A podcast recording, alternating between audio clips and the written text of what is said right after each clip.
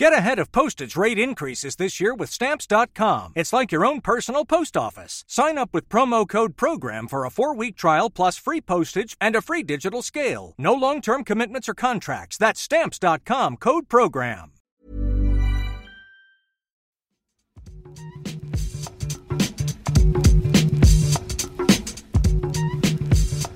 Hello and welcome to the Game Podcast from The Times. Today we are reviewing all the biggest talking points from match day 5 in the Champions League. Were Newcastle robbed in Paris? Why can't Manchester United defend in Europe?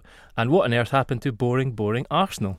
Plus, as VAR and refereeing controversy continues to rage, we'll be asking would fast tracking ex professional footballers as referees be a good idea? I'm Gregor Robertson, and joining me to discuss all of that are the chief correspondent for the Times and Sunday Times, Martin Samuel, the football correspondent for the Sunday Times, Johnny Northcroft, and author of the magnificent weekly Times Sports newsletter, James Gheerbrant. Right. to Turkey, where Manchester United defended right, like Turkeys. Turkey, right, Turkey, right, okay, let's talk to Right. Galatasaray 3, Manchester United 3. It's an absolute classic. I think we'll all agree, agree on that. 33 efforts on goal shared. I think uh, a game where the concept of defending evaporated entirely. Um, United held a two goal lead twice, but errors from Andre Onana threw Galatasaray lifelines and ultimately left United bottom of Group A, needing to beat Bayern Munich on the final match day and hope for uh, a draw between Copenhagen and Galatasaray. So, uh, you know, their their Champions League future is hanging by a very thin thread. Um, Martin, Yes. your column, um, the headline was a, a play on a famous Clive, Clive Tildesley line from the, the 1999 Champions League Yeah. final. Can they blow it? They always blow it. Yeah. Well, well, Clive said famously in 1999, "Can they score? They always score." And um, this team is sort of the reverse of the Ferguson team because they, whereas Fergie found ways to win, that Manchester United team found ways to win, even when they didn't play particularly well. And, and the and the and the Champions League final, the treble winning Champions League final, is, is a case in point. They weren't great that night at all, but they found a way to win. And Erik Ten Hag's United seems to have that sort of reverse Midas touch where they get into these fantastic positions and they find a way to lose because I mean they've been they've been ahead now in four of their five Champions League matches. From that, they have taken one win, which needed Copenhagen to miss a penalty with virtually the last kick of the game, and a draw, uh, which was last night's. And the other two games, when they've been ahead, they've lost. Um, they've scored. We're going through this. I mean, they've scored nine goals away from home. Uh, nobody uh, in the history of English football has ever scored that number of goals away from home and failed to qualify from their Champions League group. At the moment, United are bottom of their Champions League group, having scored nine goals away from home. Um, I mean, if you look at that as an indicator, say just you look at that sort of form as an indicator, right? Nine or nine plus goals away from home in the group stage. There's six um, English clubs that have done it. Two of them went on to win the Champions League. Two of them went on to reach the Champions League final. So it, it's a big indicator of your potential as a football team being able to score prolifically away from home in the group stage, and somehow United have turned that to bottom of the group. Um, and if there's a result between Galatasaray and, and Copenhagen, and you think there probably will be if both teams need to go for it, someone will probably get the edge. Um, then they're out, and it doesn't matter. They can beat Bayern Munich 12 0. They're, they're out. If there's a winner in the other game, they're out. It's out of their hands. It, it's remarkable because when that draw was made, that looked like a classic 2 plus 2 Champions hmm. League group. You get those groups where there's two obvious good teams, two obvious rabbits, and it's just whoever comes out top of those two good teams is who comes first and who comes second. And that's what that group looked like. You went, oh, right, well, that's Man U and Bayern Munich, and the other two will fight out for the Euro- Europa League place. And instead, it's been this bum fight, and you, you, you can't understand it. You can't. And, and Onana's performance sort of sums you, uh, Manchester United up in Europe because just when you think, oh, this is going all right now, they, they, they, they look all right now, which is what you've been thinking about Onana for about the last half a dozen matches since he saved the penalty against Copenhagen. You've been thinking ah, oh, he's turned the mm. corner now. he's growing into this role. His players, the players around him like him clearly. Um, he's commanding his area. He's doing all the things you want him to do. Right, this looks okay. And then he has a. Then he turns in a performance like that where you could argue mm. he's catastrophically at fault for the second goal, and he's none too. He's probably at fault for the first, and he's none too clever for the third. Really, so. Um, no, it, it, it, it's it's remarkable. It's, it's just that case of like turning the corner so many times you end up back where you started. yeah, the Manchester United are the third top scorers in the Champions League, and only Royal Antwerp have conceded more. So that says it all, Johnny. And uh, yeah. Onana is a big part of this, isn't he? We have to say that because while he's been improved in the Premier League, there've been some serious, serious yeah. mistakes in the Champions League. I mean, look, as as ever with Man United, you find yourself trying to unravel this huge tangled mess, yeah. like literally from week to week, because there's so many factors that go into what we're seeing on the pitch at the moment, and yeah, individuals are part of it, and Onana's performance was was kind of mind blowing in a way. That second free kick, I'm not sure I've ever seen a goalkeeper at that level do something like that. And I've sent my missus. It kind of reminds me of like I used to play cricket. I play once a year now, but when Johnny, I start, you're Scottish. no, but it's a big game in Aberdeen. Greg. Brian okay, Hardie. I, grew up watching Brian you Hardie Brian play Hardie. For, yeah. for Essex. I, yeah. could, I could bore you about the Aberdeen grades, but uh, I might have to mention my average. But when I when I started getting a bit on the old side and was trying to either field in the slips or the covers, I just found myself I was always diving after the ball had gone past me because my reactions had gone and my body positioning was wrong, and I've felt very pathetic. And that's looking at Onana last night. I, I got no idea from a technical aspect what he was trying to do, how a goalkeeper who's not old uh, could could look so decrepit, getting down late and kind of almost flapping the ball in the net. And that was the second time in the game.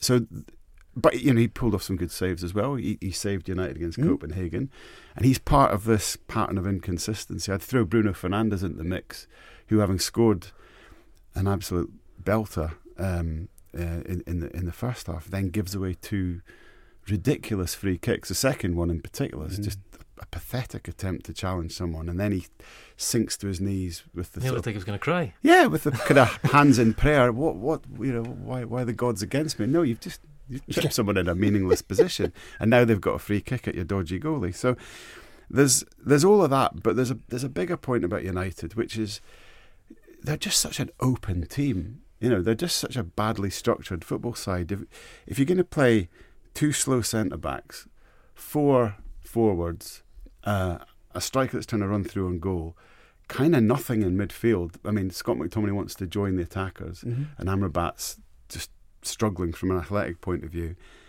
And then a goalkeeper that wants to kick long. You're going to get a stretched game because there's no compactness there. There's nothing. None of the parts are fitting together, moving together. The way we saw Newcastle hold out against PSG, where they were compact and, and they shuffled across together. They were they, they, they worked as a unit. There's none of that with United, um, and I, to to me, it's a great lesson in never to fall for scoreboard journalism. Because after the mm-hmm. Everton game, there was a lot of stuff saying, "Oh, United are back. Look at that three 0 mm-hmm. Everton." Mm-hmm. Everton had 24 shots mm. and should have been two one up at half time.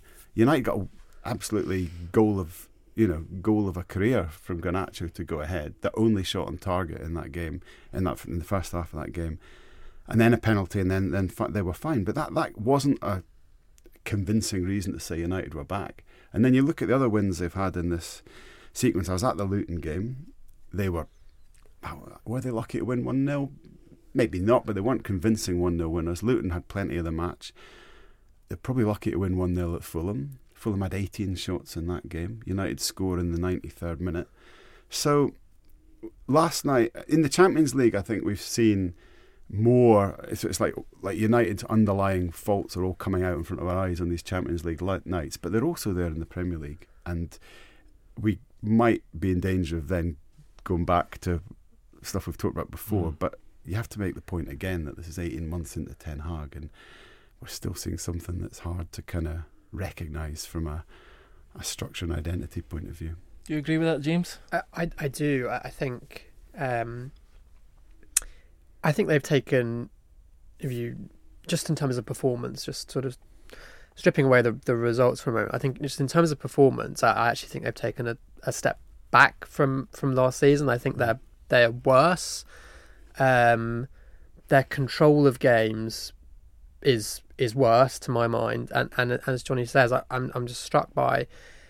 I'm I'm not a kind of you know I'm I'm not by any means sort of a, you know on the kind of Ten Hag out bandwagon. I would be inclined to give him more time, but but I'm also I also think you have to say it's it's very hard to discern you know patterns of play you know anything where you, that you could sort of really kind of hang your hat on and say ah yes I really see what Erik Ten Hag is building I I, I- just don't get that sense I, I think one th- one thing also I mean clearly they're not a defensively stable team this year. But but one thing also I'd, I'd point to on this cur- current run, and Johnny kind of slightly touched on it when, when he was talking about Bruno Fernandes. There, they're not an emotionally stable team. They're mm. they're sort of they're mm. so up and down. I mean, and you know, the last season when they had that really good run, a lot of it coincided, I think, correct me if I'm wrong, with a period where David De Gea and Rafael Varane and mm. Casemiro were all fitting in the team. And uh, then, you know, you can quibble with the, the form and the performances of, of each of those three players. Like none, you know, none of those three players, I think, have really excelled for Manchester United. You know, Casemiro's form actually, I think, really fell away quite quite sharply. I also completely understood the decision to try and you know upgrade on De Gea to, um, you know, to to try and add a, a new kind of dimension to the team mm. from the goalkeeping position. But I also think that losing those three players who had who all had a kind of steadiness to them and a sort of steadying effect on the team. I think I, I I feel that loss is being felt a little bit this season. That they're just, I mean, perhaps it's harsh to sort of, um, you know, to pick on the the moment against Copenhagen where you know Onana saved that last minute penalty because of course you know you would expect to see a sort of you know emotional reaction to that you know to a last minute penalty save, but it's just it just feels so up and down at the moment. You know, it, it just it, it it it sort of um, it feels like sort of wild swings between the highs and lows, and and and a real lack of kind of stability in all senses. I would say. if you look at um, Garnacho last night, if you, if you think of Garnacho in Copenhagen, when Manchester United get another one of those UEFA gifted penalties, like for handball, um, and they score it, and I think they go 3 2 up at that time. And Garnacho runs over to the Copenhagen fans and puts his hands to his lips and shh, and you're thinking, mate, there's half hour to go. I, wouldn't- I really wouldn't have gone there. And next thing you know, they lose 4 3 and they get an equally unjust penalty given against them. Last night, Garnacho scores fabulous goal very early on and goes over and makes a gesture to a stadium that that we've we've all watched football there and we all know how nutty it can be at times and he's telling them to shut up after about 10 minutes and you're thinking mate there's a long way to go. What are you winding them up for? What what are you hmm. playing that game? Just you know and you think back and I, you know I'm sorry to keep harking back to Ferguson's teams and, and everything but they did know how to do it. You know, you wouldn't have seen that from from those guys. You know, Roy, Roy Keane was a was a warrior, hmm. But he wasn't a guy to run over to the Gal- Galatasaray home support and tell them to shut up after ten minutes because he knew there was eighty minutes to go, and you all need to keep a, a bit of a lid on it. Paul Scholes um, last night was talking about Scott McTominay's performance you know, there's no better footballer than, you know, there's no comparison. You know, as good as Scott McTominay has been in recent weeks, there's no comparison with Paul Scholes. But Paul Scholes wouldn't have been as gung ho about last night's performance as, as Scott McTominay was, despite having the capability to destroy that. uh, um, Galatasaray. There's not a single player that Galatasaray have got that would get in a team ahead of Paul Scholes. But he would have kept a little. They would all have just been a, a bit more emotionally stable. And the, you know, speaking to James's point there, just a little bit more emotionally stable about a game that was very volatile and that really they sort of had one after 17 minutes. I mean, that hmm. stadium was getting quieter and quieter. It, if they'd have just let that drift a little while without without Galatasaray getting back into the game, that stadium would have been dead about 10 minutes after half time. It really would. It would have been very, very quiet. We've all seen it out there. It goes nuts and then it goes very quiet if it's not going their way. I think game game management and, and also time management is, is a related point, isn't Mm. it? You know, I mean, Yeah. I think back to the um, the Europa League. Was it the Europa League quarter final or the semi final last season where they? I think it was it was, it was against Sevilla, and in the home leg, they were two 0 up, I think, and should have been out of sight. Really, they were so they were so they were playing so much better than Sevilla, and it was the game where they somehow contrived to let them back in and concede two goals and and you know end up with a two two from the home leg, and obviously then go and, uh, went and got beaten in in Seville. Um, I think it was Sevilla. Uh, or was it? Or was it Villarreal? Villarreal? I can't remember. I think it was Sevilla. It was severe. It was severe. Um, again, just just that that game management, knowing you know, knowing where you are in the in the tie or in the hmm. game, and just being able to keep it under control, knowing when to lock it down, and sort of. I- hmm. Again, is, is a quality that I, that they that I think they lack. I suppose the thing that Ten Hag would, you know, look, you can ask as well how much of that is is is on Ten Hag, but when your goalkeeper's throwing in goals, that changes the changes the momentum, changes the mood, the mood of the game, changes the balance, balance of Yeah. you know Mm. play. So again, it does come back to the to the kind of chaos of the, some individuals as well.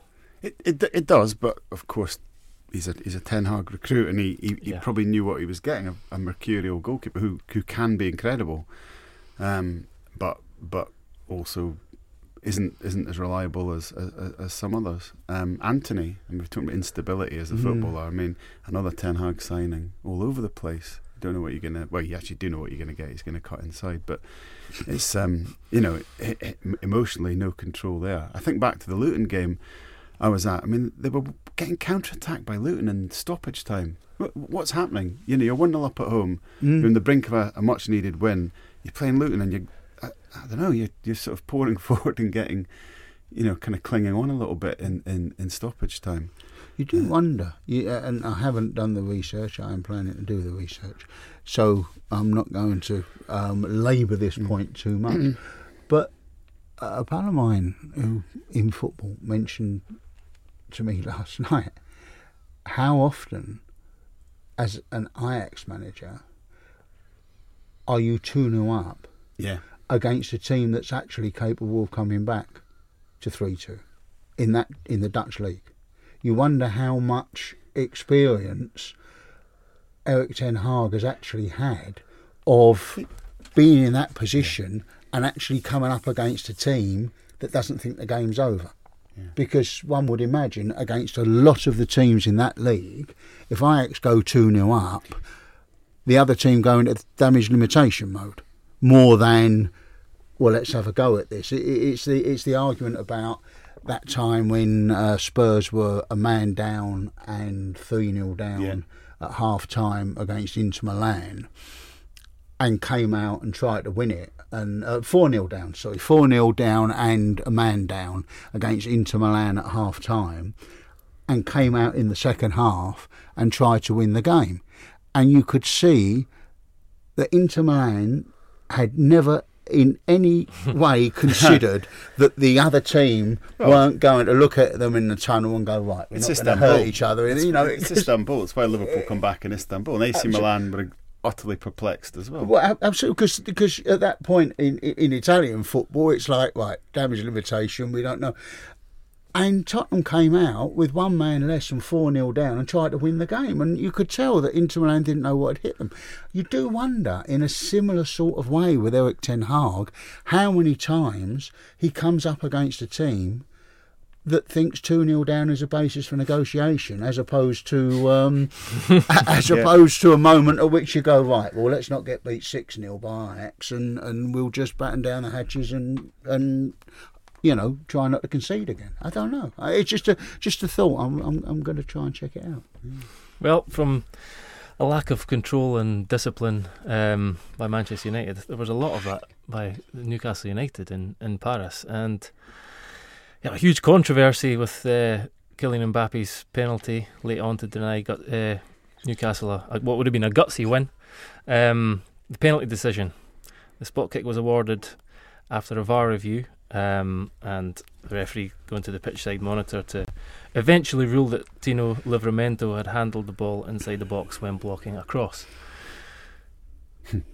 the VAR is, uh, the VAR who who uh, reviewed this has since been stood down, um, which is a clear indicator that they've that UEFA feel this was a mistake, um, Mm. and I feel I think that we'll all agree. Uh, watching this, we felt the same. Mm. Mm. yeah Yeah, pathetic decision, Yeah. a ludicrous decision, and and you know, a travesty for Newcastle given how much they put into the game. I mean, I mean the you would have to say that PSG missed about, They did, yeah. but Barcola missed by himself missed about five open goals. So, in, you know, in some senses, of course, PSG getting something was fair, but in another, you know, fundamental sense, it was unfair because Newcastle had got to the brink, having heroically held out, and um, And with a team that is so decimated by injury team. and a 17-year-old midfielder, yeah, you know, it's Yeah. incredible. brilliant. I mean, it's hard not to kind of draw the contrast, or it's hard to avoid drawing the the, the con- contrast. But you know, we're talking about emotionality and so on. Eddie Howe's reaction to to that whole thing's been Yeah. fantastic. He hasn't no didn't didn't come out all crying and swinging about No. the the decision. Um, moving on to the next thing and and trying to, I think, just keep keep Newcastle where they are, which is in a really good moment. They've got a siege mentality going. They're working so hard in every match, um, and and that's the way to do things. And um, they, you, you just got to take your hat off. I mean, his ability to coach, um, pressing, coach compactness, um, and and engender that that sort of group spirit. And we saw it at Bournemouth, and he's managed to do it on a bigger scale. And that was always my doubt, I suppose. I know, I know at Bournemouth, having visited him a couple of times there, that a lot of it was built on enormous effort, individual effort, one-on-ones hmm. with players, a lot of culture stuff, putting pictures up in the in the training ground, the the wheel, the four four foot wheel, all that stuff. And I'm, I did think, I wonder if you could do that at a bigger place because it's just it's just more hmm. difficult. But he, he he is, and he's he's he's he's reaping the reaping the rewards. And I think it'd be much. I mean, as Martin said, you get some groups that have got a couple of rabbits in them, but then you get Newcastle style groups. Yeah. And for them, to, for could them, be anything Could be anything. could be anything You know, when and it, when it started it could have been anything And it still could still be. could be. Uh, yeah, yeah, in, in three of the three of the teams. Yeah, Yeah, absolutely anything. The- and the headline on, on you know following that same theme, the headline on Martin Hardy's piece today is that how Howe comes of age on a night he forgot his own birthday. So this is kind of Yeah. the first part of that is about as we say he's you know he said he'd never even been to a Champions League game before this season, Yeah. not even as, as a spe- spectator. Um, and the latter bit was an indication that his birthday was the next day, and he's so kind of committed and uh, fiercely devoted to his job that he forgot about it. But y- we- what everything Johnny's saying is true, Martin. Eddie Howe looks like he belongs on this stage. oh, without a doubt, without a doubt, it's interesting, it? You know, everything is such a, a truism or cliche, whatever a statement of the obvious, but everything is decided by results. Because Graham Potter Mm. also said he'd never been to a Champions League game, and, and that then became this stick to beat him with, you know, Yeah. uh, you know be, because the results weren't going well. With Eddie, you know, exactly the same statement, and it, it's you know, but look how well he, uh, you know, look how well he's done, look how well he's adapted, and uh, Eddie's done a, a, a fabulous job there, and and you know there's a there's a philosophy there and and it's a it's a hard working philosophy which is important at Newcastle because I know Newcastle have had wonderful strikers and great uh, skillful players and they love that side of it. But it's not a part of the world that you know you can get by without working hard as well. They want they want the players to to feel as strongly about it as they do. And this is a team that you can say that's true of. That you look at that, and it, it's a team that reflects the area in, in a lot of ways. It works hard, um, and yeah, they got stiffed. They got absolutely stiffed. It's, it's a, the the UEFA's interpretation of the handball it's just mind boggling because there's not a single professional walking the earth that would give that penalty against Livramento. So, how have the people deciding on the guidelines for UEFA? including the referee who wouldn't uh, give it. Come out, come, exactly, come, come, up with that. I, the other thing is, I don't understand why they've stood down the VAR, but not the actual referee, because the VAR should come over and have a look at the. Uh, at the, at the television monitor, but as was show, as was proven at the uh, Bayern Munich game, uh, against Copenhagen last night, just because you go over and have a look at the monitor doesn't mean you've got to give the penalty. Uh, Stephanie Frappart reversed her own decision basically mm. whilst looking at the monitor. Mm. So something's changed. Something's gone on between Tuesday and hmm. Wednesday night. Now, I mean, it's it's the marquee competition uh, in in club football around the world. You know, you can't change the rules of it between Tuesday and Wednesday night. You know that that that's a Fred Karno's operation. It really is. I mean, oh, we're playing this set of rules on Tuesday, this set of rules on Wednesday. It's nonsense. well, you you you also can't have a situation. I, I mean, the whole the whole thing obviously is. You know, it, it, it is actually inherently quite comical, but but on a serious note, you, you cannot have a situation where the interpretation of such a fundamental part of the game, the hmm. handball mm, law, yeah. is different from you know from the Premier League to, to European UEFA. competition. Yeah, because you know obviously we, we all the Premier know League aren't outliers. We should say that it's, it's yeah. most domestic leagues. That's and correct. UEFA. That is correct. Absolutely. Um, but um, the as we all know the the handball law affects the way that defenders defend. You know, we all see we've all seen defenders sort of you know with their arms kind of tucked behind. The, you can't have a situation where a defend hmm. you know a defender is thinking you know well you know I could sort of, you know, maybe sort of have my arms out a little bit more, you know, in the, it, it's just, you know. Also, what, none of that goes what, through the defender's head when he simply was turning yeah, round. Yeah. No, of course, to defend the ball. But you, but uh, you, just you just cannot, to my mind, you just cannot have a situation where you know a, a, a defender has got to sort of bear in mind that the game, mm. you know, such a fundamental part of the game is going to be legislated yeah. slightly differently depending on what competition they're oh, in. I mean, that to me is just nonsensical. That it, it, it, it does say, without opening up the VAR can of worms too much, but, um, but We'll come to that later, Johnny. Well, well but, wait, but wait, when the can you, opener is being prepared. Here we are. So here it comes. But when, when you when you try and make the argument that look, VAR is not working, it's just not working. It's not worth the aggravation. Let's just let's just move away, pivot away to something else. You get a big school of thought coming back. VAR is not the problem. It's the individuals. Mm-hmm. It's those referees in the Premier League. No, it's it. It's wrong everywhere. See what's happening in Scotland. See what's happening in, on European nights. Uh, it's not. It, it, there's not the perfect individual out there.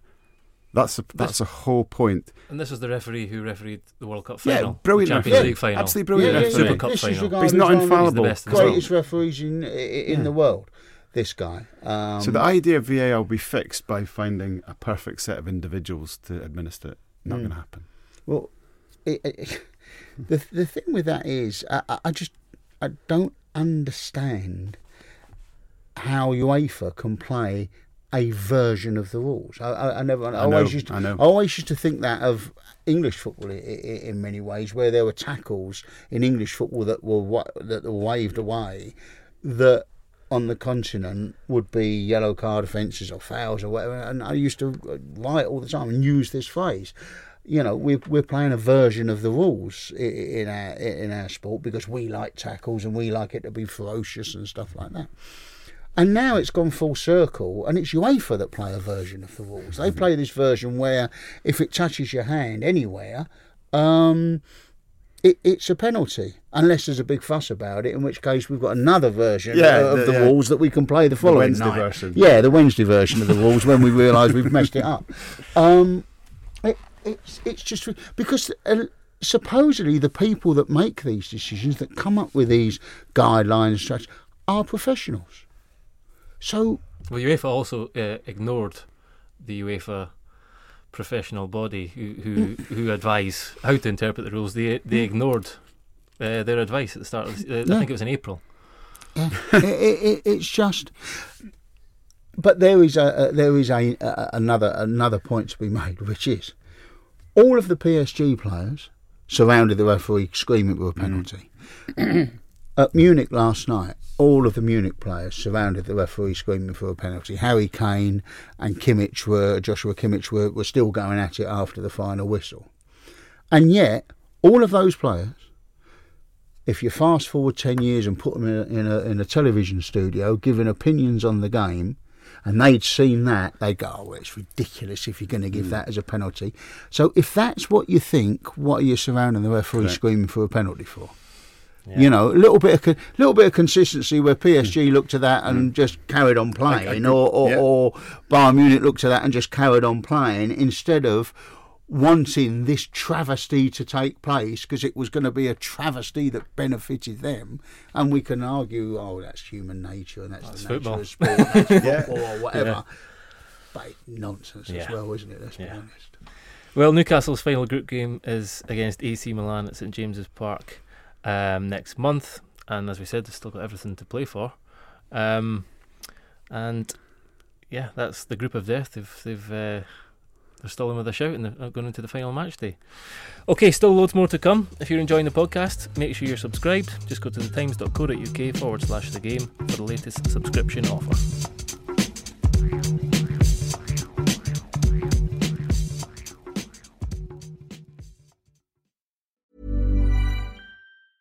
Ryan Reynolds here from Mint Mobile. With the price of just about everything going up during inflation, we thought we'd bring our prices down. So to help us, we brought in a reverse auctioneer, which is apparently a thing. Mint Mobile unlimited premium wireless. Ready to get 30, 30, bit to get 30, bit to get 20, 20, 20, bit to get 20, 20, bit to get 15, 15, 15, 15 just 15 bucks a month. So, Give it a try at mintmobile.com slash switch. $45 upfront for three months plus taxes and fees. Promo rate for new customers for limited time. Unlimited more than 40 gigabytes per month. Slows. Full terms at mintmobile.com.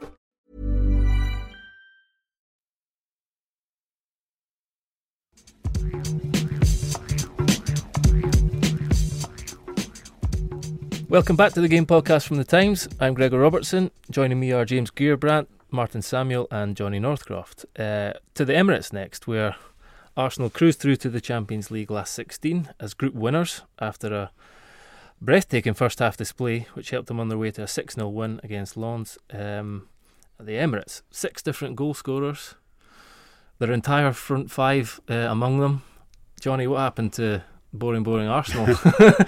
that seems to be the Yeah. narrative in the Premier League this season. Uh, they're kind of going under the radar a little bit, despite going Yeah. top of the league uh, at the weekend. But it looked like they really clicked um, at the Emirates. Yeah, I, I was going to say, well, what we've seen in the Premier League's been, you know, real efficiency from Arsenal um, without uh, the sort of thrills and spills. And last night was different, but actually, it was also a very efficient performance. It just didn't give Lens a sniff. They were just beautifully oiled um, and scored some great goals. The Martinelli goal in particular was was, fantastic. The, the the front five moved beautifully. Declan Rice, I thought, was fantastic as well. Just the way he was driving forward from midfield and just it was a one man sort of transition. Um, it was it was it was a it was a joy to watch. I loved the um, the uh, interviewer's question to Mikel Arteta afterwards, where he, he said, you know, Mikel was that one of the best halves of football you've had at Arsenal. As if Mikel was supposed to go, oh, well, there was that one we were 8 0 up, and there was another half when we were 10 0 up. You know, I mean, you're not going to get much better than that in, in, in, in, in management. And, and yeah, Ar- Arsenal have maybe a bit under the radar because it's not as exciting as last year, but they might be better. James, you've watched a lot of Arsenal, and you also wrote about Kai Havertz at, the weekend, and he's scored a couple of goals since then, which was good timing for you. Yeah. Um, what do you make of Arsenal this season? As we're saying, there seem, that that's the kind of the underlying feeling that they've not quite clicked yet, and despite that, they're uh, top of the Premier League and through as group winners in the Champions League. Yeah, I mean, I I think um, it's hard not to be. It's hard not to be impressed by Arsenal, even though they sort of haven't necessarily kind of you know really sort of steamrolled their way through the Premier League campaign thus thus far. Um, yeah, I just I just think they're a really impressive team. I think generally speaking, um, I think defensively they look so so solid. Like just I, I think even you know even more so than than they were last season. Um, and and I think my my impression has been that in the Premier League that's that's come at sort of a little bit of the ex- at, at the expense of some of the kind of attacking fluency and, and obviously also trying to integrate new parts into that attack. Obviously, Havertz being being one of those. Um, This was probably the, the vision of what most fans would have thought Arsenal's front five might be Mm. before the season started. It's Yeah. not really happened, but last night, you know, Havertz, Jesus, Saka, Martinelli, Odegaard, all scored, all you, you know, countless examples of, of them, those five pouring forward Yeah. at pace. So, you know, is that? Do you think that's a vision of Arsenal for the future? I think it could be, yeah, and I, and I think also I think I think Declan Rice, uh, you know, is such a such an incredible player in that sort of slightly kind of you know hold the fort role, in and and I think he does just I think. Uh, an absolutely outstanding player, and, and there's no this is no slight on him, but I think he interprets that role in perhaps a slightly more conservative way than Thomas Partey did, and I think just gives maybe an, an element more. I'm not sure you could have played, you know, for example, Odegaard, Partey, Havertz as a as a as a midfield three, whereas I think Rice gives you the ability to to to play Odegaard and Havertz alongside him. Um, yeah, I- mean, I think it's potentially, uh, you know, it's potentially a tremendous front five. You know, I mean, um, if uh, you know, with a little bit more kind of, um, you know, the fluency that just comes from playing together a little bit more. Obviously, having obviously, I know the four players were there last season, but obviously having added Havertz to the mix. Um, yeah, I, I mean, it, it- it's just, I, think to sort of one thing that's interesting uh, that I sort of wrote about the, uh, uh, at the weekend is Arsenal's games have gone from being sort of among the most, in inverted commas, in this, this is in the Premier League, have gone from being sort of among the most exciting. Where if you remember, they had a lot of games last season where, you know, I, I think um, Did the most goals per game? I, I read, second most read goals this. per game, Yeah. I think, of, of any team. And this, and this is, something. and this is not, and this is like the, as in, for both teams. Arsenal games contained the second most goals of, of, of any team. And they're right down this season. This is in the Premier League, so this is obviously the Champions League match. Obviously, there's a slight, slightly different case in point, but um, yeah, I think the games have, have become a little bit more sort of in inverted commas boring. Not if you're an Arsenal fan, obviously, but um, but they're also again they're, they're showing that quality of stability, control, um, a clinical na- nature in front of goal. I, hmm. I, I think yeah, it's just it, it's just really hard not to be impressed by the job that Mikel Arteta has done. What do you think, Martin? Is there more to come still from Arsenal? I think potentially there is. I think if you look at Declan Rice, you know, someone's got to play rhythm guitar, and and you know, and just because you're the rhythm guitarist doesn't mean you're any less important. If you listen to All My Loving by the Beatles, you listen to John Lennon's rhythm guitar and All My Loving by the Beatles. It is absolutely astonishing. If you try and mm. play as fast as that for about mm. three minutes, as he does, you know, honestly, put it on. Put it on if you're listening to this at home after the podcast. Obviously, not now. Don't go away from the podcast. Whatever mm. you do, um, mm-hmm. because your your your your your recording machine will explode. I can promise you that. We've, we've got that capability. But the yeah, if you listen to All My Love and how fast John Lennon's rhythm guitar play, it doesn't mean that rhythm guitar is a, is a, an unimportant thing that's going on. It's a real, it's a real driving force, and and that's what it is. You you know, he's not the lead guitarist. You know, they're all up front. But what Declan Rice has brought to Arsenal is, um, is game changing for them. It is such an elevation over what they had uh, last season. He's such an upgrade, and, and that's why they paid. That's why they paid the money that they did. Um, and you know, we all think Man City will win the league. I think most people think Man City will win the league, but Arsenal are top of the league now, and they've got a chance. And they've spent two hundred million pounds on players in the summer, and that should give you more of a chance than you had last season, without a shadow of a doubt. They should have more chance of holding Man City off this season than last season, And I- and Rice will be one of those, one of the reasons for that. And I think we, we've got to recognise that, you know, coaching's not about having like a a gr- drawing up a grand plan and then implementing it. You know, it, it's about responding to what, what you see and, and adapting. And at the start of the season, Arteta was experimenting with, with bringing, having Partey and Rice together and disrupted the Gabriel and, and Saliba partnership to try and get Ben White in the middle because he was clearly thinking in sort of peppish terms about getting, you know, everyone getting into midfield at some point. And it wasn't really working.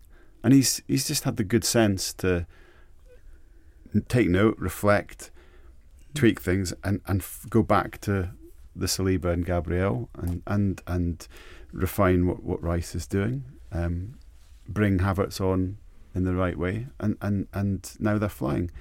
And that you know, it, it's what a top manager does. It's it, it, it's it's continually refining and learning, and not being dogmatic. I think one other point I'd raise as well is, and and uh, I suppose you probably have to give Arteta most of the credit for this is the the maintenance of mood and morale. Mm. because you look at the last the last two seasons really the end of the last two seasons for Arsenal you'd have to say really were were crushing disappointments.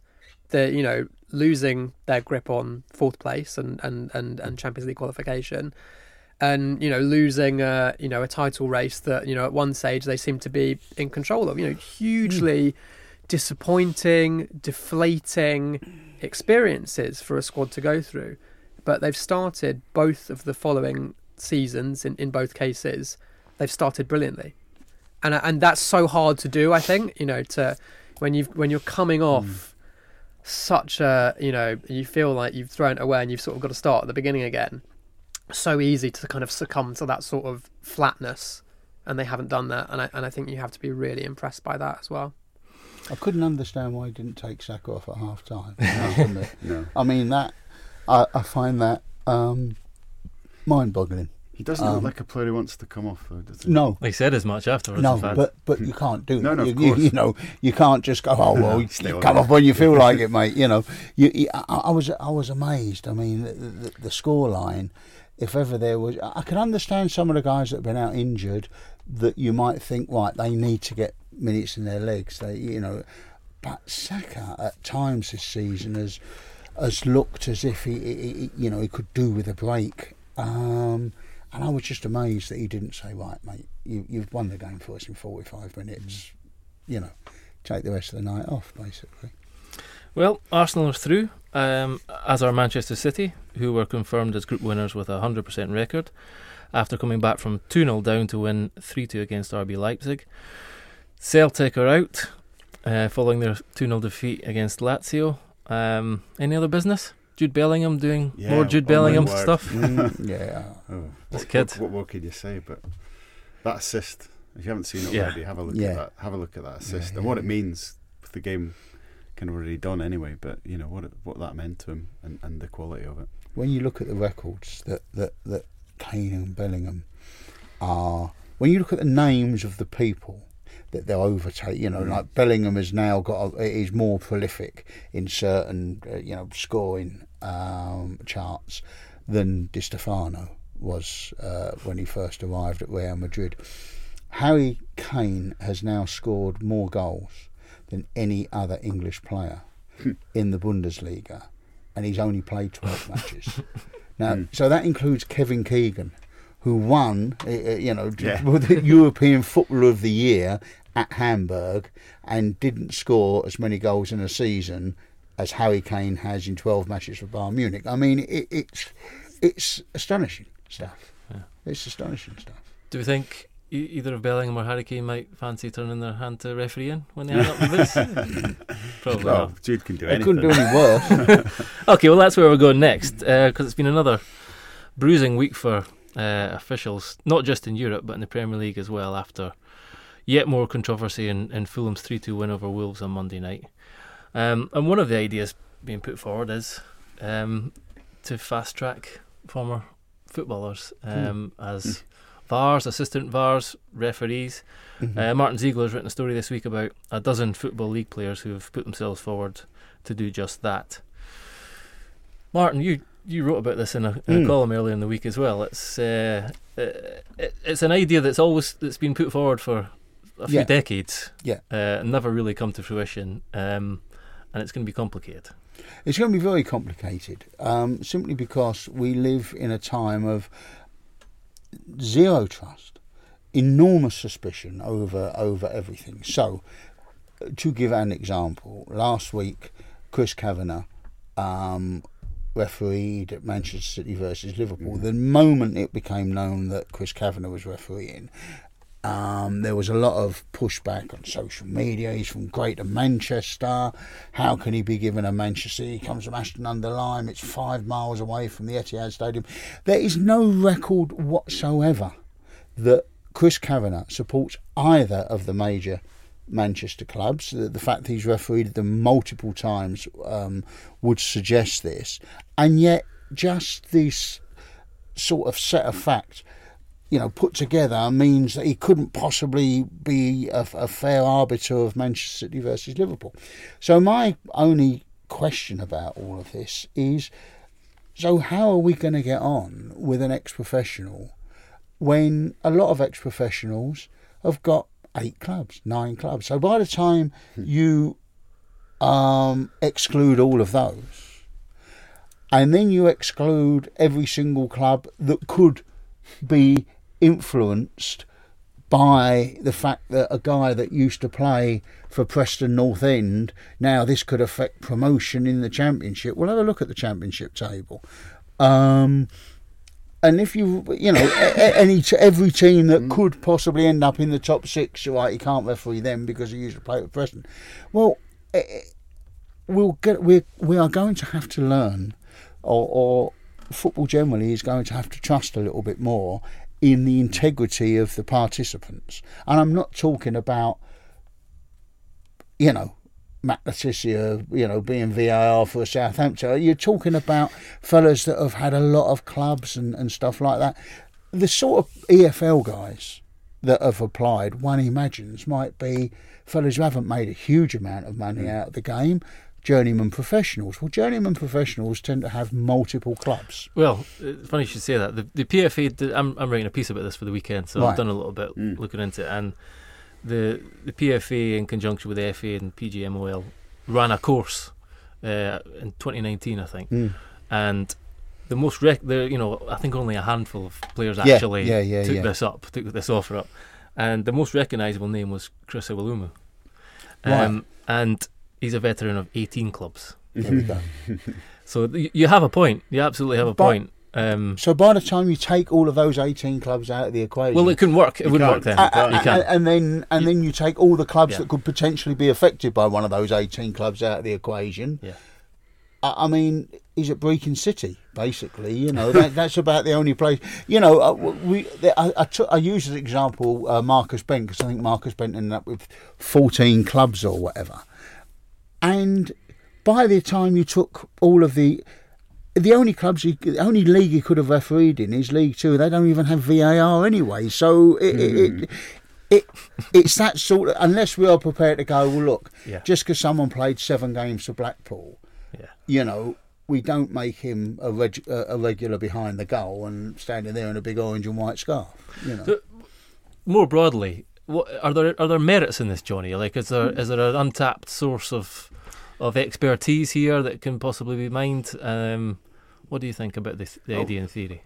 without a doubt, there's the, you could see they could see the potential. I mean, Martin's absolutely correct about the fact we need to actually just trust a bit more and and and, and not you know not not not kind of try and someone you'd have to leave someone's playing career aside clearly in terms of um, partisanship. But in, but in terms of what a footballer could bring, of course, you know, we we're talking before coming on about the the gap that you see all the time now between what happens on the pitch and what ex professionals are saying in the studios. I just, I mean, Owen Hargreaves was speechless last night about the, the, the various penalties in, in, in, in Europe this this week. Just saying, I, I don't understand that. You know, the, the, the people making these decisions have not been near a football pitch. And we can't have this enormous gap between the experience of those who've been on the pitch and decisions that are being made. I think there's also clearly the respect that you'd hope that an ex pro would get from other pros, and that might address behaviour a little bit. Um, you'd, you'd, you'd hope there'd be more nuanced would, it would allow those referees to apply nuance to things like tackles and the force of a tackle, and what's fair, what's not, and and you, you can see the benefits. Um, One of my questions about it is simply that a bit like coaching, refereeing's become almost a lifelong profession, and and I've, I've interviewed a couple of refs or assistants over the years, and I find that they start younger and younger now. Mm. So Akil Howson, who I interviewed back in September, he's I mean he, he he did play when he was a kid, but realised he wasn't quite going to make it, and at 14 started refereeing. And you, you you're getting people now who are coming through the system in their teens to, to quite a high level because it's because it's pretty difficult to get all the way to the top. You have to start early. So a bit like coaching, people are taking almost a decision, um, you know, before the point they'd have a playing career. So my only thing is, you know, how do you get these players up to the speed of somebody that's been refereeing um, for 20 years almost before they Isn't get it- to the Premier League? Is it not purely about VAR though, Johnny? It- aren't aren't I think they? it's both. I think I, I think both. it's both, but it's a lot of it is about VAR having someone sitting in the Mm. booth. So your your your referee would quite probably still be a, a, Mm. a guy like you're talking about, and it's more the the, the, the Mm. fellow looking at the cameras. I think it's I think it's global though, isn't it? Yeah, and, and I suppose mm. No, I think I mean VAR is the crisis That's an that we're trying, Yeah, yeah. we're trying Yeah. to solve. But I think the idea is for for players to join the officials pool, basically. Mm. As as a general point, I think it's interesting because I sort of instinctively, um, you know, would would view it in the same way as I would instinctively view coaching, which is I don't think you know I, I- I think it's a slightly, to my mind, s- regressive is the wrong word, but I but I I I I, don't necessarily agree that you have to have played the game to be an outstanding coach. I mean, I think that's you know that's obviously well attested now. But it is interesting because I remember um, visiting. Uh, this was like five or six years ago now. I went to visit the Hennes Weisweiler Academy in Germany, which is the big German coaching school, and this was at the time where you know really uh, at its sort of I mean moment of kind of peak success where it had sort of just churned out you know Julian Nagelsmann and and also Thomas Tuchel and you know a number of outstanding coaches who had not played the game to a you know to a to a really serious level or or you know had not had a kind of um, senior level career. Um, and I I spoke to the uh, the guy who was at the time the head of coaching development for the German FA at the Hennes Weisweiler Academy and said well you know isn't this you know great that your you know approach is essentially that you know anyone can do it and that you know you're churning out so many brilliant coaches who have never played the game professionally? And his his response was actually very interesting because he said well yeah of course you know we will never you know we're really pleased about it. You know it's brilliant that you know people like Julian hmm. Nagelsmann and Thomas Tuchel have got to the level that they've got to but to be honest with you that's not our approach at all we're actually a little bit concerned that we're not producing top coaches who have been players. We'd mm. like it if we were seeing more top players go through the Hennes Weisweiler Academy because we recognise that having been a player, it adds something. You know, it's something that you cannot, you know, it adds a measure of experience, knowledge. You know, you've been in those situations that you cannot, you know, you can never replicate. And it does just, it, it, it gives you an added something that, you know, surely must be helpful if you're a coach. And I suppose you could make the exact same point about refereeing.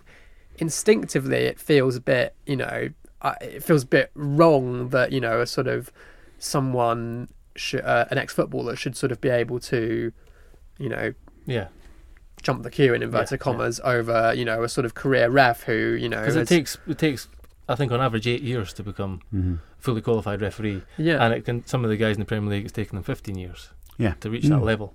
So yeah, it's they've got a lot of experience in the bank, just Absolutely. as a footballer has in. As But a at the same time, when coaching badges, uh, you know, A, your, your B license and you, and all of this first came in, it was accepted that if if you'd been a manager for five years or ten years or twenty years or whatever, you didn't have to start.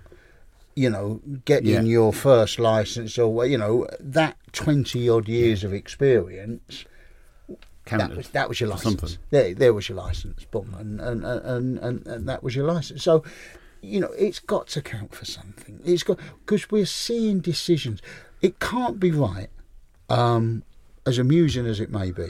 It cannot be right that every single weekend we can watch a match on television. Gary Neville is, is commentating, and, hmm. and, and something happens, and Gary says, "Well, that's never a penalty, or that's a hmm. penalty, or that," and then the complete opposite of what the man says happens. That's the decision, and it, it is happening every week. It's hmm. almost comical, and this is not a, a, a slight on Gary because he's not wrong. Usually. You're sitting there in agreement with him and thinking, yeah. no, that's right. Yeah, that's never a penalty in a million years. Next thing you know, someone goes over Yeah. the monitor and gives a penalty and you're looking at it thinking, really? Because this fella played with England, played with Manchester, captain Manchester United. He can't always, you know, these guys can't always be wrong because they're always sitting in the studio looking at each other, utterly mystified. They can't all not Yeah. know what the hell is going on. They can't all not know the rules of the game. So a lot of what is happening now is completely foreign to hmm. people who played the game. Who do you think would be attracted by this, Greg, among among players? I mean, well, that's it. What makes it, that's exactly. No, you're right. Having, having had the grief Well, of a playing career, do you want the grief of a refereeing career? But also there's the economic thing. I mean, Absolutely, this is important because if it's going to take, even if you are being fast tracked, you know, a lot of the guys we're talking about, he, they've come from a, they still need to continue earning money as soon as they finish playing football. So if you're earning, I think you earn 120 pounds per game in the National League North and South, 180 per game in the National League, and it goes up a little bit in the Mm. Football League. And below that, you can earn 50 quid a game Yeah. or whatever. So it's not a vocation. It's not. It's not a job. So absolutely, I think the practicalities has made it. You know, of get of reaching a level where you actually earn a, earn a, a decent enough living. Have made it impossible for footballers so far. There's only been one, Steve Baines, who who played 450 odd games. Um, kind of, I think through the 70s and 80s, and Mm. and and he he took. I think he did it in six years, and he's the quickest to get to being a, a football league referee. But he did it as Mm. as well as working in a job. So Mm. absolutely, that's an important part. But it's a balance then because you come back to the fast tracking idea, and they're gonna, suddenly going to have to jump the Mm. queue over people who've done it for ten years. If you're fast tracking into the VAR seat in particular, so you're addressing something that is, without a doubt, at a critical stage Yeah. uh, in its development because you've got people that have supported it all, all throughout now saying, "No, this is a bad idea. This this doesn't work. Uh, You know, we sh- we should we should abandon this." So it's not just people that were, were sceptical about it at the start. Now, if you if you could get 20, 30, however many you'd need, ex professionals that could sort that out. It this is a billion dollar industry. You know, this isn't fifty quid to, to sort of go out or go off to Gateshead and, and, and, and run the line or whatever. This is a this is an inju- industry that measures it, it, it, its its turnover in hundreds of millions of pounds. So you could make it worth somebody's while as long as they were good enough. So you'd have to have quite an exhaustive process, um, and quite exhaustive vetting and however you wanted to do it. But if you ended up with a with a group of thirty guys, um, that could that could actually make judgment calls on VAR that were useful, that were making a, a, a serious contribution to the game, and that we were all coming away from matches instead of going, "What the hell have we just watched?" Um, we're coming away going, "Well, yeah, well that made sense. That looked like a handball. Mm. That looked like a penalty. That looked like a sending off." That would be invaluable. Mm. It's complicated though, I think, isn't it? Because I mean that that idea instinctively feels like it would be great. And, Yeah. you know, we'd all love to see that, but I think You're interpreting rules that the, are a mess. the- yeah, Oh, absolutely. Yeah, yeah, yeah. The referees, you know, for, and the VA, then the VARs currently, you know, for all their flaws, I think in most cases are applying the rules as they are written. And obviously there'll be exceptions to that where they, you know, but essentially most of the time could you then, uh, you know, I think it would be very complicated to then sort of have, you know, a kind of famous ex pro come in and sort Hmm. of, you know, give their sort of more of a kind of gut feel interpretation. I'm one, you know, it's, it's tricky, isn't it? You get into all sorts of grey areas, and and I also completely, completely agree with Martin's original point that the the whole discourse around refereeing and officiating is so convulsed by paranoia Yeah. and distrust. Yeah.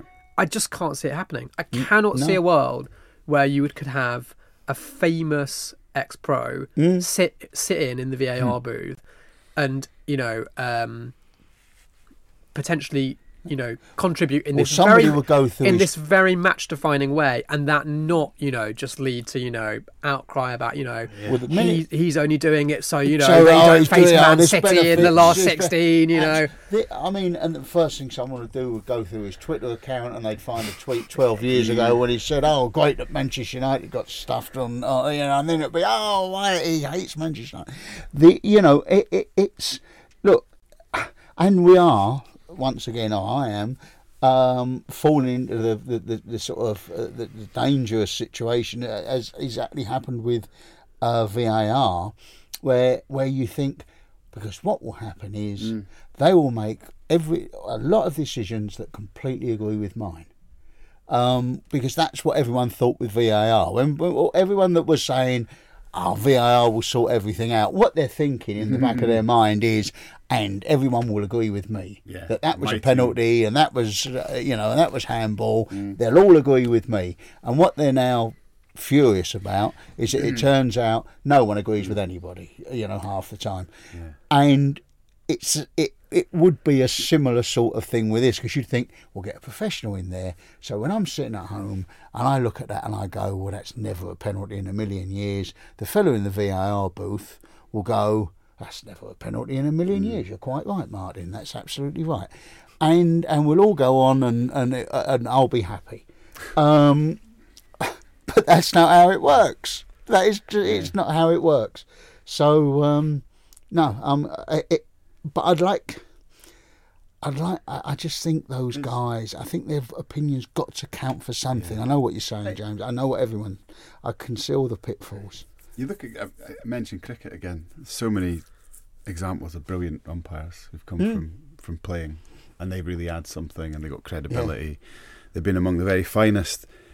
So many issues with this, I think we've touched on, but I suppose um, it's surely worth at least pushing it down the line and exploring, See, seeing how many players want to do it. I mean, that's this will be the litmus test, won't it? If if there's not really a big Well, appetite for it among former players, then Well, there We've said a dozen so far. That's not that hmm. many out of no, quite a lot tell of what, recently though, retired and current or you I know, tell players you what, approaching it- the end of their career. it's not bad. It shows that there must be a crisis of some kind. If people are sticking up their hands and saying, "Well, I'd like to help. I, I think I could help sort this out," because there was one initiative like this a few years ago, and they didn't get a single person, not a single person. Because Jimmy Hill um, was banging on about this 20, 30 years did ago. he qualify as a referee or something? No, he was a qualified He did everything, didn't He he? did everything. Yeah, He qualified. They uh, he was at a match for the BBC or ITV. He was at a match, Jimmy, and um, the the linesman went. Oh, the referee went over, pulled a hamstring or, or whatever, and the linesman had to take over. And this was before fourth officials, and so the the the, the call went out. Is is anyone in the uh, is anyone in the ground a, a qualified referee? And Jimmy Hill ran the line for most of the second half. Brilliant. Came down, yeah, I'm a, I'm a qualified referee, and boom, ran the line. Fantastic. That's what we want to see. Gary Neville running the line. I tell you what, he would as well, whether he was qualified or not. He, he, he just stick his hand Until up they for that talk to the players, wouldn't they? Absolutely. plenty Yeah, yeah, yeah, yeah. Well, we'll see. We'll see. And look, there's, this isn't going away. There's m- going to be more, not less VAR, if uh, reports Oh, are to be believed. For yeah. for uh, oh yeah, free kicks and corners. yeah, free Although, kicks, I yellow tell you cards. What, I, I can see. I, I must admit, if you can, that works for me. If you apply one simple guideline, you've got to be able to see it in thirty seconds. Mm-hmm. Can't delay the game for more than That's thirty okay. seconds for a corner, right? But if you can see straight away one replay, no, it's come off that fella. you should be able to tell the you should be able to tell the um, referee no that's come off the other player. There was a there was a match a couple of uh, seasons ago, Burnley at West Ham, and uh, West Ham at Burnley, sorry. And I'm driving along the car on Saturday. I'm, I'm listening to it on the radio, and the radio commentator called in real time that a decision that was a Burnley corner was a West Ham goal kick. And he called it from sitting in, we've all been in that press box at Turf Yeah. Moor. You're not exactly near, you couldn't be further up the back of the stand. um, and he called in real time, um, naked eye, that's a mistake. Um, the COCOM's guy said exactly the same. That's the West Ham goal kick. Anyway, gets given as a Burnley corner. I'm driving along. One of my lads is in the passenger seat. We're both West Ham fans. We've looked at each other going, they'll score from this, you watch. And with that, they scored. Now, VAR are going to look at whether there was any pushing or this or that going on in the penalty area when the corner came in. Is there a reason, you know? So why can't VAR, if it takes 15 seconds, just say to the referee, "Oh, by the way, that's a West Ham mm. goal kick." That's and it's not because it's West Ham. I've seen it on a, two or three occasions where it's gone the wrong way, and you've just thought, well, actually, VAR should be able to tell the referee because that's a goal scoring opportunity. VAR should be able to tell the referee they've given the corner the wrong way. As long as you're not sitting there for four minutes waiting for the decision, if you can do it in 30 seconds or 15 seconds, 20 seconds, set a limit. But you've got to be able to see it in one take. Kind of comes back to my point from the other week, though, that I think we've opened Pandora's box. I think, I'm not sure it'll ever be uh, Yeah. you know, fully satisfactory, but um, Yeah. it certainly isn't going away. Look, finally, Martin, you you weren't here with us on Monday to, to No, react to no, the I wasn't. No, the no, sad no, news that Terry Venables uh, passed away at the age of 80 at the weekend. Yeah, He's yeah. someone you were close with. He's someone you've referenced very Many times on this podcast. podcast. I, I said that in the piece, actually, that I probably quote him as much as I do any manager, you know, still still managing. Yeah, yeah, yeah. So why is that? Tell us, tell us a little because he was just he, he was he thought about football in a different way. He was a genuinely, uh, I think he had a genuine visionary way uh, of looking at football, looking at certain issues in football. He, he, um, his mentor was Malcolm Allison. Malcolm Allison was the same. We were talking the other week when you were writing the piece about goalkeepers and, and how many goalkeepers were coming from, uh, you know, converted midfield players now and, and things like that. And I was saying that Malcolm Allison, uh, nearly 50 years ago, was talking about goalkeepers being coached to, to pass the ball correctly, to strike the ball correctly. So most of them don't even know how to properly strike a football.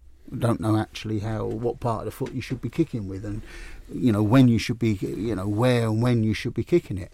And um, Malcolm would be delighted now to see what has happened with goalkeepers because he was talking about this 50 years ago. And and Malcolm was uh, Terry's mentor. Um, and and Terry thought about football in a different way. And uh, you know, do you want to talk about the World Cup uh, draw and, uh, and and things like that? Certain things you did with England, certain things you did as an international manager, and and you see, um, you see elements of Gareth Southgate's management. And you know, I've been there at Gareth's press conference and heard his answer to a question and just thought, yeah, that's that's because he worked with Terry, and, and that's how Terry would have looked at it. You know, he was he was he was a very very different guy.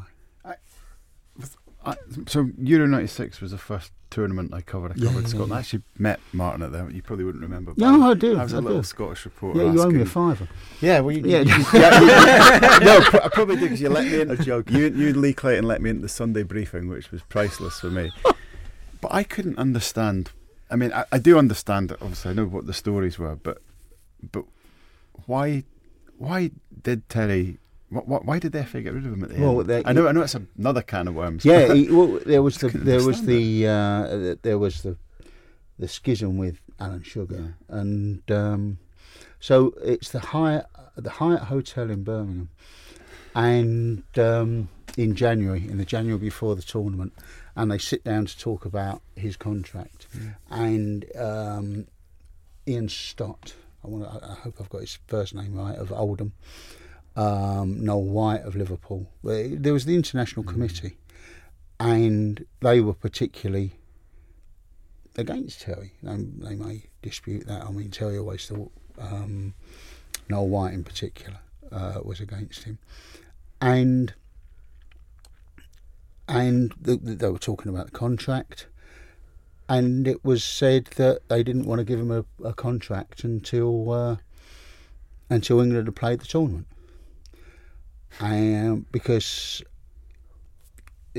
and there was you, you've never won a competitive game for us, which is a bit unfair because he hadn't played a competitive game.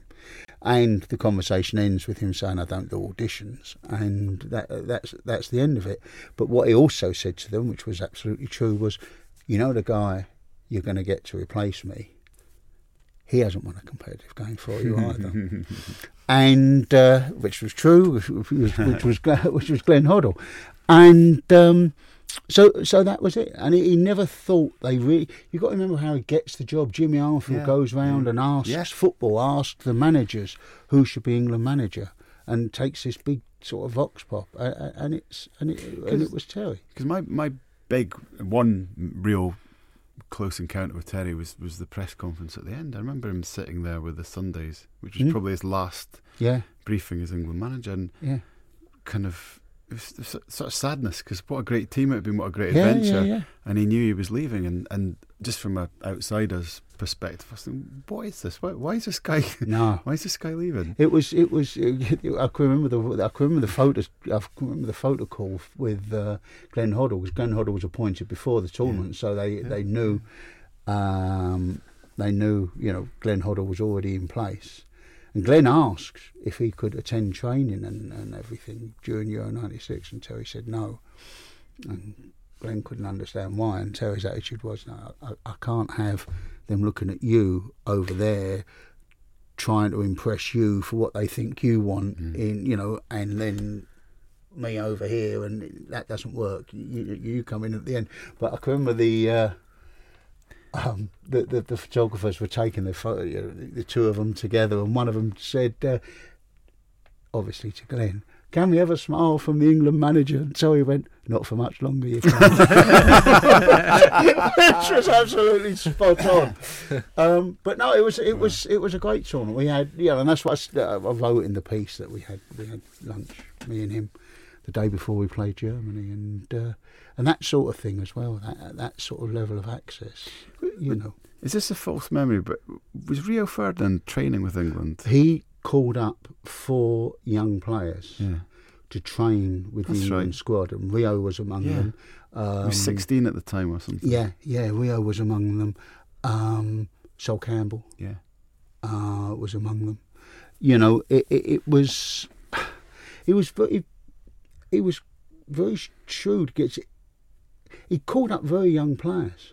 Wasn't scared of picking players that were older. Bought John Barnes. You know, John Barnes. You know, everyone thought, "Oh, we'll ditch John Barnes." He didn't ditch John Barnes. He, eventually, you know, time. But at first, John Barnes was part of that team. Um, but young players that he brought in. I mean, Gary Neville Mm. was a, I think, was a teenager Yeah, when it, when he brought him in. yeah.